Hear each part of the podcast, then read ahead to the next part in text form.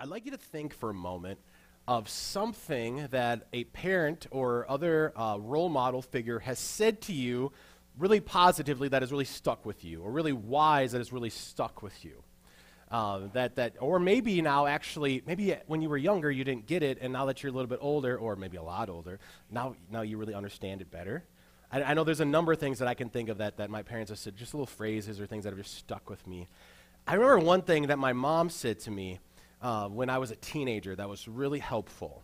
Um, is that she said, and, and just a little backstory. So I'm, I'm number five out of six kids, and my oldest, oldest three siblings are a lot older than I am. And my mom told me when I was a teenager, she said, Nathaniel, because then I went by Nathaniel. You know, actually, no, I didn't really go by Nathaniel. That's just what mom and my sisters called me, Nathaniel. Um, I want you to know that when I make rules for you, it's not because I'm a fun hater. She said, Your older siblings thought that I just didn't like fun, and so I made rules to stop them from having fun. She said, I want you to know the only reason I'm making these rules is because I love you, and I, and I want it to, to go well. And I, and I really appreciate that because that gave me some just like perspective. Like, okay, like mom is not trying to be a fun hater. Like, she really is. Like, I might disagree with them sometimes. I might think they're lame sometimes, but she's trying to do it the best she can. And, and that has really stuck with me and I understand it better now, both as a, as a pastor who works a lot with youth ministries, like with the teen retreat and, and camp rise and stuff, and now also as, as a dad, is I'm really like, if you ever come to one of these events, I have the bare minimum of rules. Like when, when, I, when I do them, I just, like, the bare minimum, and when we work through them, and Harper, maybe you remember this from camp, like we actually as a group came up with the rules for camp, right? And the whole point was, that I wanted to explain, is that, okay, if we're going to have a good week, what are some things that have to happen and can't happen for the week to be good? Because I'm actually, I'm, I'm not putting rules because I'm against you. I'm putting rules here because I'm, for you. Like, I want this to be the best week possible. Let's do it. And so that really, that, that stuck with me. In a similar vein, I find um, just like the rules come from a place of I want it to be the best it can, discipline comes the same way. Like I, I, I'm, I, I know for me, like when it comes to disciplining, like it's like the least favorite thing for me to do. Like especially when and see if this like you ever like when I'm sitting in my recliner and something happens in the house that needs you know some discipline. The last thing I want to do is get up and go discipline, right? Or if I'm at camp and we're having a blast around the campfire or down at the beach and I hear a kid got in trouble, the last thing I want to do is go and handle it. But I do it. Why? Why do you do it? Why do you have to go say something? I do it because I love them. It's the only reason. Like, I sit there and, like, honestly, I'm like, man, it'd be easier to just not, to just kind of let it go. But that wouldn't do just, they need, they need this. They need someone to come and lovingly correct them. I do it simply because I love them. I wouldn't, I wouldn't do it otherwise. It comes out of love. That same thing is true when it comes to how God relates to us. That whole concept of God, like when He works in our lives, sometimes there are challenging things, and, and we might look and be like, what is God? Is God angry with me? God loves me. But because He loves me, sometimes, sometimes things can be challenging. Sometimes there's a need for correction. Sometimes there's a pushing to grow. And it all comes solely because of tough love. The lesson we have to see this, it, it's Hebrews chapter 12, verses 4 to 11. It says, In your struggle against sin, you have not yet resisted to the point of shedding your blood. And you have forgotten that word of encouragement that addresses you as sons. My son, do not make light of the Lord's discipline, and do not lose heart when he rebukes you, because the Lord disciplines those he loves, and he punishes everyone he accepts as a son. Endure hardship as discipline. God is treating you as, a, as sons. For what son is not disciplined by his father? If you are not disciplined, and everyone undergoes discipline, then you are illegitimate children and not true sons. Moreover, we have all had human fathers who disciplined us, and we respected them for it. How much more should we submit to the Father of our spirits and live? Our fathers disciplined us for a little while as they thought best, but God disciplines us for our good, that we may share in his holiness. No discipline seems pleasant at the time, but painful. Later on, however, it produces a harvest of righteousness and peace for those who have been trained by it.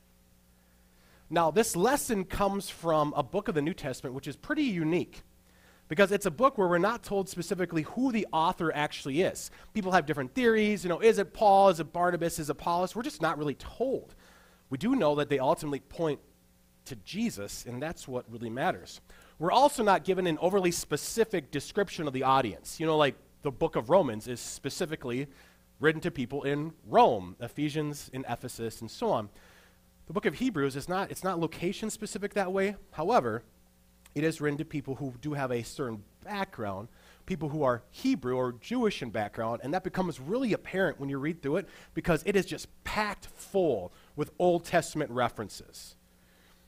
Like it's just, it, it actually, the book of Hebrews, if you want to learn about the Old Testament in a really summary fashion, actually read the book of Hebrews, even though it's in the New Testament. Because it will point you back. It explains things from the Old Testament. It will make you look up references from the Old Testament. If you want to get a kind of bullet point, what does the Old Testament mean? Why does it matter? Read the book of Hebrews and let it point you back to the Old Testament. It's amazing.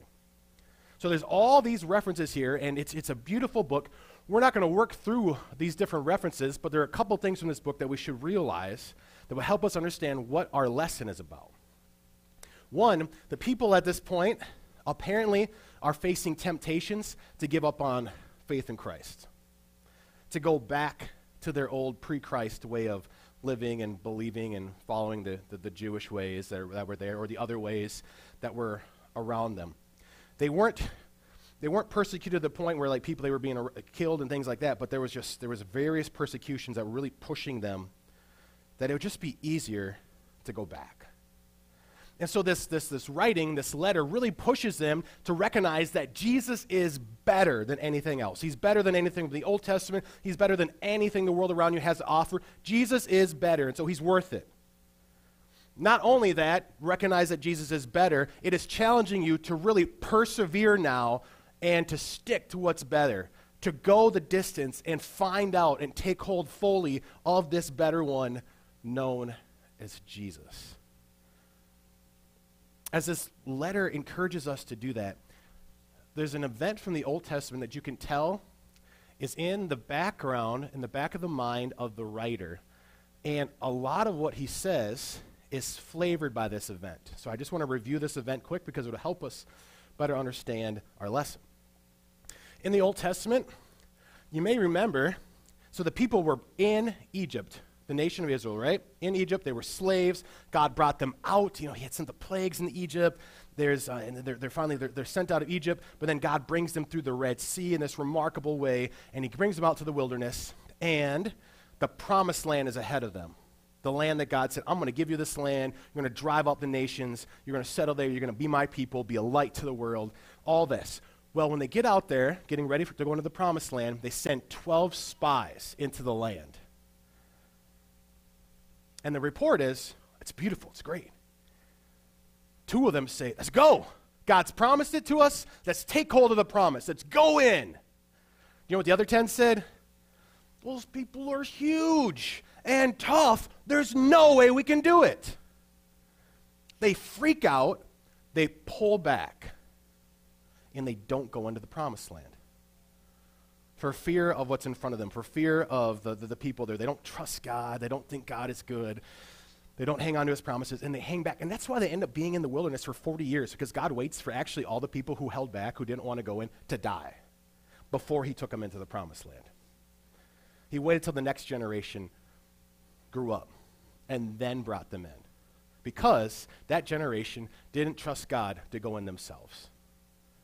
This is in the background. You can tell it. You can see it in these different ways in the, the things that he says here throughout this, this, this letter. Like in chapter 10, verse 39, right before the heroes of faith chapter, we are not of those who shrink back and are destroyed. We are of those who believe and are saved. We're not going to shrink back in the face of the enemy, of the fight that's in front of us. We're going forward, trusting that God will bring us to where he says he will bring us. This is in the background as he goes into that chapter, that heroes of faith chapter. And as we mentioned with the lesson, remember, when you say heroes of faith, it's not that they are great people, it's exactly the opposite. They are flawed people, and yet God does incredible things through them by giving the gift of faith. We go through, there's that chapter 11. Our lesson comes after that in chapter 12, where the writer is encouraging them to recognize, encouraging us to see what God can do by giving people faith and what He has done throughout the Old Testament, but now also to ultimately, and I have a picture of Abraham there, that's one of the examples. But the best place to focus our mind is on Jesus, the one who, in the face of everything, gave up his life, went all the way to the point of death for the joy before him, that he might obey his Father, that he might love us to the end, that he might pay for our sins, rise again, and bring us back to him. For us, he focused on that goal. That was his joy. He came, laid it all down for us, rose again to reclaim us. Fix your mind on him and what he's done so that you don't grow weary or lose heart. And this is the setting where we talk about now God's tough love. When God is pushing us to focus on Jesus who persevered for the joy before him. Our lesson, it starts off, it says, In your struggle against sin, you have not resisted to the point of shedding your blood. We've talked a few times in this series about what sin really is, and it's about that idea of missing the mark and missing the mark of what you were meant to be. But also in this Hebrew context, this Hebrews context, think about now, remember that whole story from the Old Testament about not going into the promised land. It's not just missing the mark of what God originally intended for you. In this context, it's now of what God has promised to you in the future. Because the way they talk about what happened there in the wilderness, how the people stayed out, it's often referred to as the sin of the wilderness. Here's the thing God doesn't want you in your battle against sin to miss out on where He is taking you on what he has promised to you eternity with him forever in his kingdom. God does not want you to miss out on that. This is your, you're struggling against sin, against that temptation to pull back and not go forward. He says, In your struggle against sin, you have not yet resisted to the point of shedding your blood. There were some people in the early church, maybe by this point, who had been resisting to the point of shedding their blood. And it's one of those things that when you think about the history of the world, and actually the fact that this is happening right now in our world, to think that there are Christians who are dying for doing what we're doing right now. Like sometimes we need that reminder as we live in America today because people will talk about, you know, it's getting harder to be a Christian. Yes. But I'm not afraid that I'm going to get arrested when I leave here today. So praise the Lord that we can do this. You know, give him a shout of praise that we can be here. That we can worship and we can go and you can listen to podcasts and Christian radio and we can do these things. We are privileged to do that. It gives us that important reminder, but I know for me it also it, it makes me just question like, man, like if I was in that situation where they said, you know, deny Jesus or die, what would I do? You know? Like if I was really put in that situation, they said, stop preaching the gospel or we're going to arrest you. What, do you, what, what, would, what would I do? That's a, that's, that's a heavy thing to, to consider. And I can take comfort. I want to share your comfort too that, you know what? You might feel like, man, I don't know if I could do that. The Spirit who lives inside of you is strong enough to make you bold enough to do that. He is. The Spirit is strong enough to make you bold enough to confess Jesus to the end. To be one of those people who says, you know what? It is worth it to give everything for Jesus. It is worth it to give everything. When I think about that, I got to tell you, it just it, it, it, it helps me remember that what we're doing right now, how much it matters. We're not just going to church on Sunday. We're not just, you know, giving things to help us through the week. It does that. But this, what we're doing right here, is worth giving everything for. And because it's worth giving everything for, it's worth some tough love because it matters that much. So our lesson, it goes on. It says, and have you forgotten, or excuse me, and you have forgotten that word of encouragement that addresses you as sons. I want to just pause there for a minute. So first of all, have you forgotten? So this concept of discipline is not something that's new to the, to the Christians at that point. We read that Old Testament lesson from Proverbs. This is something that they've heard, that they grew up on. But notice, too, as he points it out, what does he call it? It's a word of encouragement. When we think of discipline, a lot of times it's like, oh man, discipline. Like, I, this is like, I, I got to put up with this thing. These are encouraging words. These are meant to encourage you as you go through the, the discipline. And so he says, My son, do not make light of the Lord's discipline. The, the phrase make light, basically, it's like don't think badly of it. Don't think poorly of it. Like, don't toss God's discipline in the trash. It's valuable. Which, how often when you're going through a rough day and things get really difficult, how often do you just feel like, man, I just want this day to be over? Man, this day, this day is awful. I just want it over. Don't make light of those days. Don't make light of those challenges. Don't throw those in the trash. God's got redemptive qualities to those. He has redemptive power that He's working in those experiences. Don't make light of them. And do not lose heart when He rebukes you. Or more literally says, like when He convicts you of something where that isn't quite right. Don't lose heart. I know I need to hear that because eh, as a recovering people pleaser, because that's what I recognize I am. I'm naturally a people pleaser and I'm re- recovering from that. And by the dirty little secret, I think most pastors are. I'm just calling them out. I think we are by nature. I'm a recovering people pleaser, so when you know when someone points out something that wasn't quite right, it comes goes quickly to my heart. And he says, "Don't lose heart. Don't lose heart. This this is not a bad thing." God's doing something here when he points out something that isn't quite right or needs fixing or could be better. What he's doing here is coming from tough love. This is training. The last phrase was this, endure hardship as discipline. The word discipline, it really, it's the idea of training, of training you to be better, training you to grow, training it so that you can excel.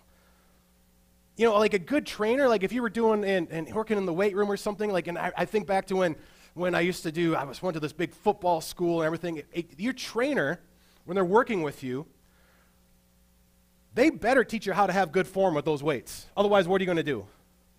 You're going to hurt yourself. If you don't have somebody teaching you how to do it right, you're going to injure yourself. You need someone who cares enough to say, no, no, not, not like that, like this. No, no, no, you don't want to do it this way. This way is better a good trainer will correct you. If they won't, get a new one. Because that's missing the point. God is training us. He's training us through the discipline. He's training us through the challenge. He's training us through the conviction when we're not going the right direction. It's all coming from tough love. And if you're wondering, like, really, like, this, it doesn't always feel loving, look at, look at the repeated theme in these verses here. I, I, have made the words a bit, a bit bigger. You are as sons, my son. The Lord disciplines those he loves, he accepts as a son. Take the word son and also think daughter here, by the way, too. This is a general way of speaking about sons and daughters. The whole reason God is disciplining you is because you are his child and he is your father. This is so huge because sometimes when, when things are going bad or we're having a really rough time, we can, like, we, I, and I hear people say, like, is God punishing me? Is he angry with me? Like, what's going on? You know, like, did I do something, like, wrong so that, you know, and then, then you start acting like you're on your own instead of being able to trust in God. And we can get to thinking that God is against me this lesson totally actually flips it on its head. It says, if you're not disciplined, you're actually not a true child. It flips it totally upside down. It says, the fact that you are being disciplined is actually evidence that God does care. If God didn't care about you, He wouldn't help you get better. If God didn't care about you, He wouldn't challenge you. The fact that He challenges you, the fact that He calls out something that is dangerous or that is hurtful, is actually proof that He does care for you. Because the Lord disciplines the ones He loves. The fact that God is showing you ways that, oh, yeah, this is a bad way that I've been going, or this is something that I could be better, or I could trust God more here. That act, it, it's not God being angry with you. It's not God saying, all right, I'm done with you. It's the exact opposite. God is driving you back to Him because He's a Father who loves you.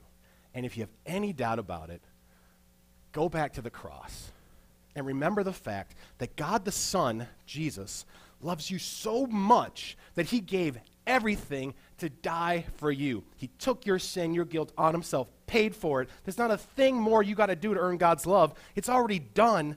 And he rose to give you a new life. If God the Son gave everything for you, he gave it for you so you could become a son and daughter now. God the Son gave down, laid down his life so you could become a child of God. There's nothing, God is not making you earn your way back to him. He's not making you pay for your sin. There's no like penance you got to do to make God be happy with you again. It was all completed here. The, re- the fact that you have discipline from the Father is not evidence that you got to do something to earn God's favor now. That's all been done by Jesus. What it is actually is evidence that you have a father who loves you enough to show you tough love. And as we think about this father, the, the, the, author of this letter, he says, Moreover, we've all had human fathers who disciplined us, and we respected them for it. So you've had a human father, or you've had other role models, and you recognize that, okay, there's a discipline that comes from them. I should submit to them. So he says, okay, then how much more should we submit to the Father of our spirits and live? Like, if you're willing to submit to a, to a human father when they discipline you, when they say you can't do this or you can do that, how much more God? I mean, come on. I mean, God is, is so much more of a father than human fathers. Because, I mean, our, our human fathers, they discipline us for a little while as they thought best. Um, I don't know what's going on with this guy's outfit, by the way, but it was the best like teaching type of picture I could find. It's some strange outfit, but you get the point. Like a father will teach you what he knows for this life, right? A, a role model leader can help you figure out better ways to navigate life in a broken world. But you know what our heavenly Father does? He shows us the way to someday live in a world that isn't broken anymore. A, a human father helps us navigate life in a broken world. Our heavenly Father gives us hope of a world that isn't broken any longer. It's totally next level.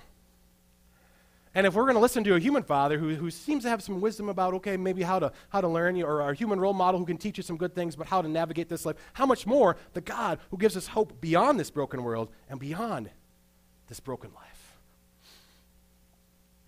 How much more valuable is his tough love than human tough love? It doesn't seem pleasant at the time, it's painful when you're when you're you're training and you're working and you're going through and, and it, it, it, it's painful but it produces a harvest of righteousness and peace for those who've been trained by it. It is hard, but it, the result, the goal is, is, is something beautiful. It's righteousness, it's peace. Much like last week, last week there were all these beautiful words that we could have dug into, but we chose one joy to really, really dig into deeper. This week we're going to do a very similar thing, but we're going to do it with the word peace. Because God's peace, well, is worth leaning into. The word peace is common in most languages. People can talk about peace treaties or times of peace. It means the absence of war. And in the Bible, the word peace can refer to the absence of conflict, but it also points to the presence of something better in its place. In the Old Testament, the Hebrew word for peace is shalom. And in the New Testament, the Greek word is eirene. The most basic meaning of shalom is complete or whole. The word can refer to a stone that has a perfect, whole shape with no cracks. It can also refer to a completed stone wall that has no gaps and no missing bricks. Shalom refers to something that's complex with lots of pieces that's in a state of completeness, wholeness. It's like Job, who says his tents are in a state of shalom because he counted his flock and no animals are missing.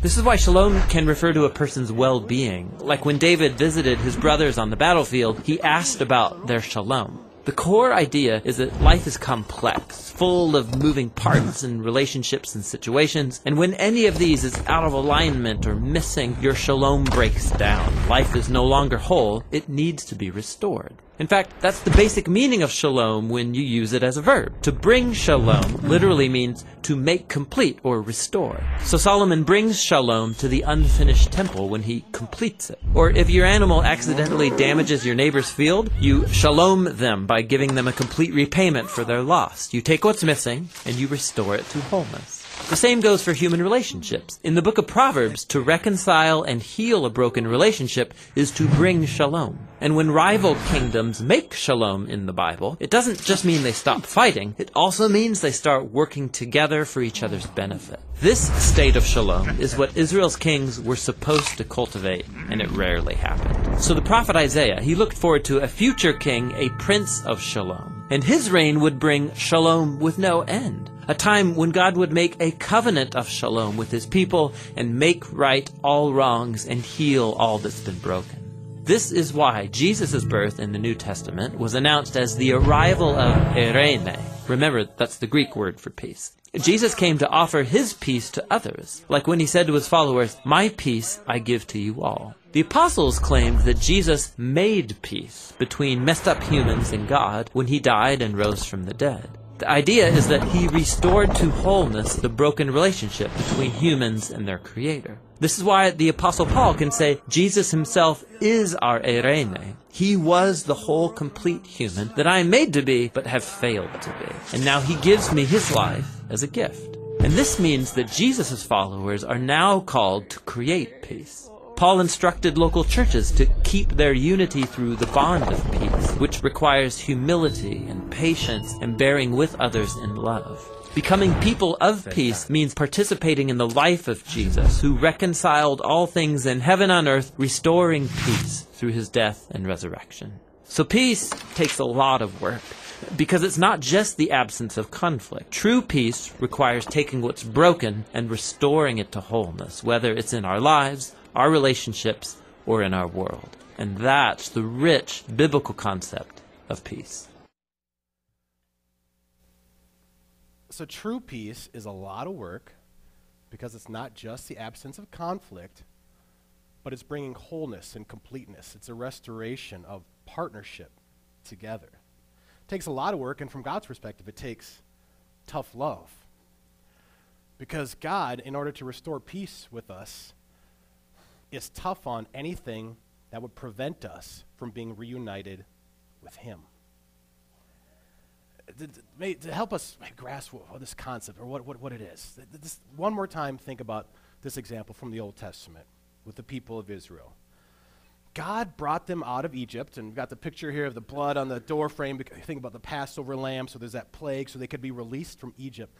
But the point wasn't just, okay, now you're out of Egypt, go have fun go on vacation. The point was to bring them ultimately into the promised land to partner with Him. That was the goal, right?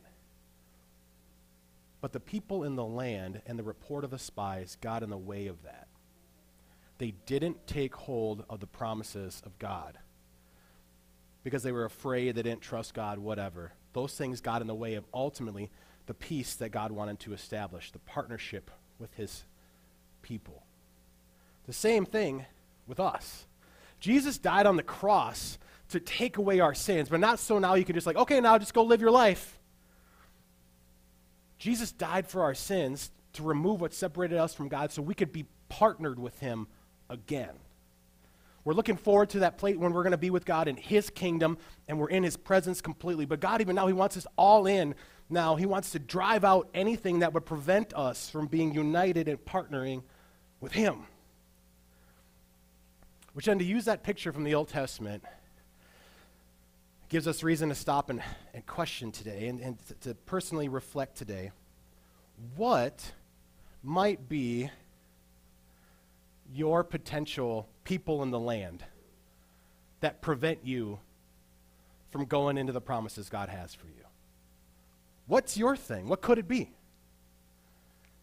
You know, could, could it be could it be actually shame and guilt for things you've done in the past?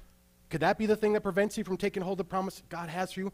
So then maybe what God is doing in your life right now, this hard thing right now, is getting God, God is working to get you to stop trying to be good enough. He's maybe trying to get you to realize that you can't earn his approval and you never had to because Jesus has done it for you.